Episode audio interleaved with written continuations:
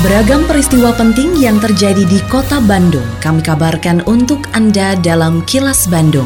Diproduksi oleh LPS PR SSNI Bandung bekerja sama dengan Humas Pemkot Bandung yang disiarkan serentak oleh 40 radio anggota PR SSNI Bandung. Sejumlah informasi aktual kami hadirkan untuk Anda dan inilah informasi utamanya. Cegah erosi dan longsor bantaran Sungai Citarum ditanami ribuan tanaman vertiver. Disnaker pantau kelaikan sarana prasarana LPK di Kota Bandung. PT UN Jakarta menangkan banding Wali Kota Bandung. Saya, Santika Sari Sumantri, inilah kilas Bandung selengkapnya.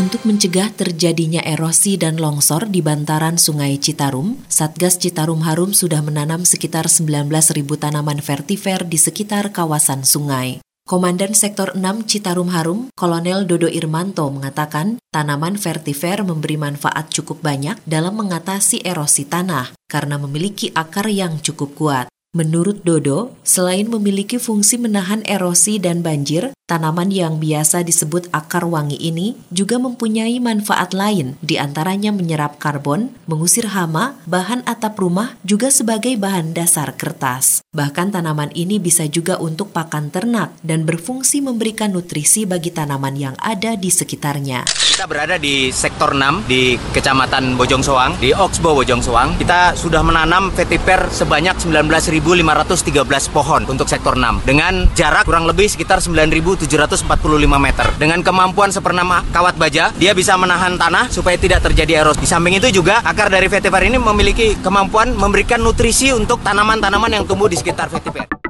Sebagai BUMN penyedia pasokan listrik, PT PLN akan berupaya terus menambah rasio elektrifikasi hingga mencapai 100% meski jumlah pelanggannya fluktuatif. Senior Manager General Affair Unit Induk Distribusi PT PLN Jawa Barat, Andoko Suyono mengatakan, saat ini rasio elektrifikasi di Jawa Barat sudah mencapai 99 persen. Sejumlah wilayah yang belum teraliri listrik PLN, sebagian besar berada di daerah pelosok Jawa Barat Selatan. Menurut Suyono, pemasangan jaringan listrik di daerah pelosok terkendala karena medan yang cukup sulit. Kalau menghitung rasio elektrifikasi itu sifatnya kan dinamis, jadi memang nggak bisa 100%, pasti dinamis. Tapi itu nggak ada masalah, memang PLN juga komitmen untuk rasio elektrifikasi 100%. Sudah 99.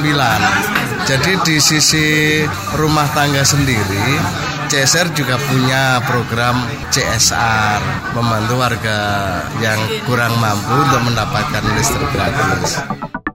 Dengan diberlakukannya sistem layanan rujukan terpadu atau SLRT, nantinya setiap kelurahan di Kota Bandung akan memiliki pusat kesejahteraan sosial Puskesos. Kepala Dinas Sosial dan Penanganan Kemiskinan Kota Bandung, Tono Rusdiantono mengatakan, SLRT akan mempermudah berbagai pelayanan dan mendekatkan pelayanan kepada masyarakat, sehingga nantinya pelayanan dapat dilakukan di tingkat kelurahan, termasuk kewenangan penanganan kesejahteraannya. Menurut Tono, untuk pembangunan puskesos tersebut, Dinas Sosial dan Penanganan Kemiskinan Kota Bandung menyiapkan dana sekitar 1,8 miliar rupiah. Puskesos itu wajib ada di tiap kelurahan. Kalau nanti SLRT udah jalan. Jadi tiap kelurahan itu harus punya SLRT. Nyata di sistem layanan rujukan terpadu. Kenapa harus punya? Untuk mempermudah mengkonektikan berbagai pelayanan dan mendekatkan pelayanan kepada masyarakat. Dengan tempat nanti pelayanan dilakukan di kelurahan. Kita wajib membuat 151 SRT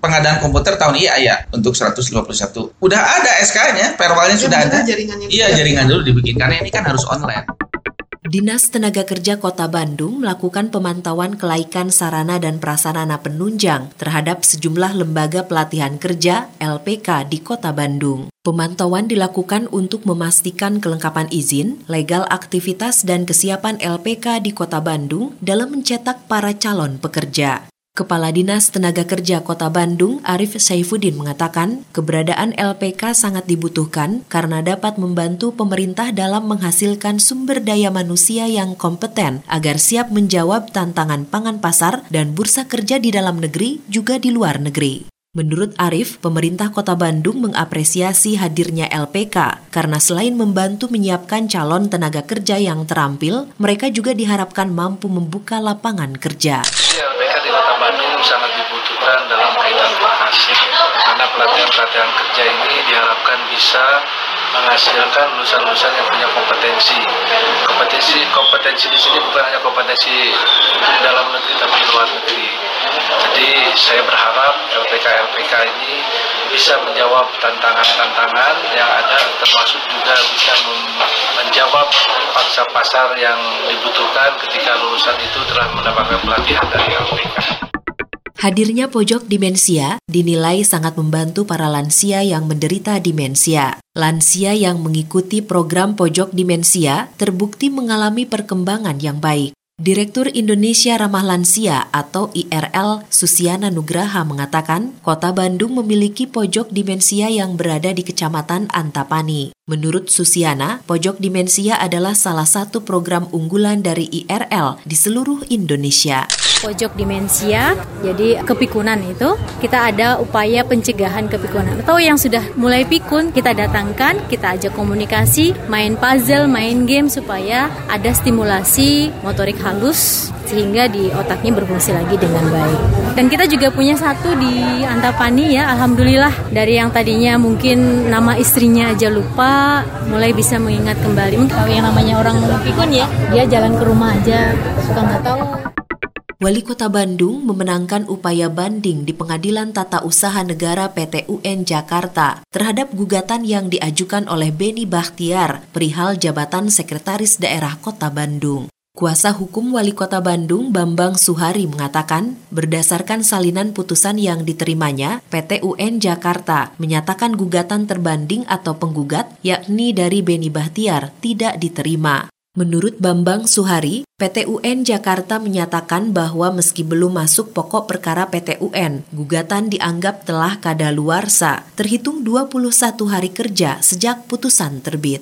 Alasannya adalah bahwa Pengadilan Tinggi Jakarta belum masuk kepada pokok perkara, namun Hakim Pengadilan Tinggi Tun Jakarta memberikan pertimbangan hukum bahwa gugatan Pak Beni telah kadaluarsa yakni telah habis masa waktunya yaitu 21 hari kerja sejak putusan pejabat tata usaha negara uh, terbit.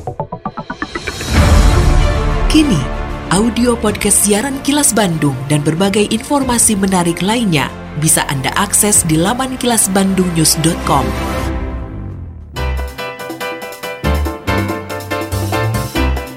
Berikut agenda kerja pejabat Pemkot Bandung Senin 10 Februari 2020.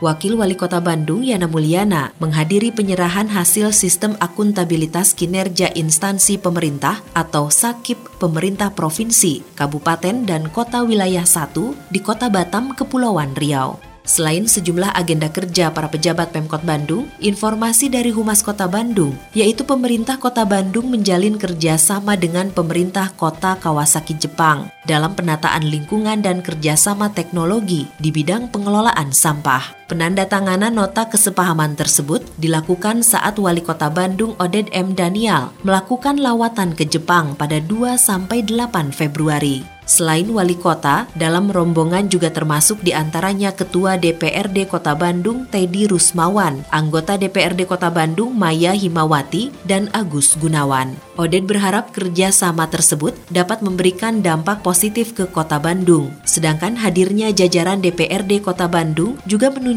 ada komunikasi, kerjasama dan komitmen yang kuat dari eksekutif dan legislatif mengenai isu lingkungan di Kota Bandung. Dalam lawatan itu, rombongan melihat sejumlah tempat pengelolaan sampah kertas dan plastik milik pemerintah kota Kawasaki. Di lokasi tersebut sampah dan plastik dikelola mulai dari pemilahan hingga menjadi produk yang bernilai, seperti energi juga barang daur ulang. Demikian sejumlah agenda kerja para pejabat Pemkot Bandung dan info aktual yang diterima redaksi LPS PRSSNI Bandung dari Humas Pemkot Bandung.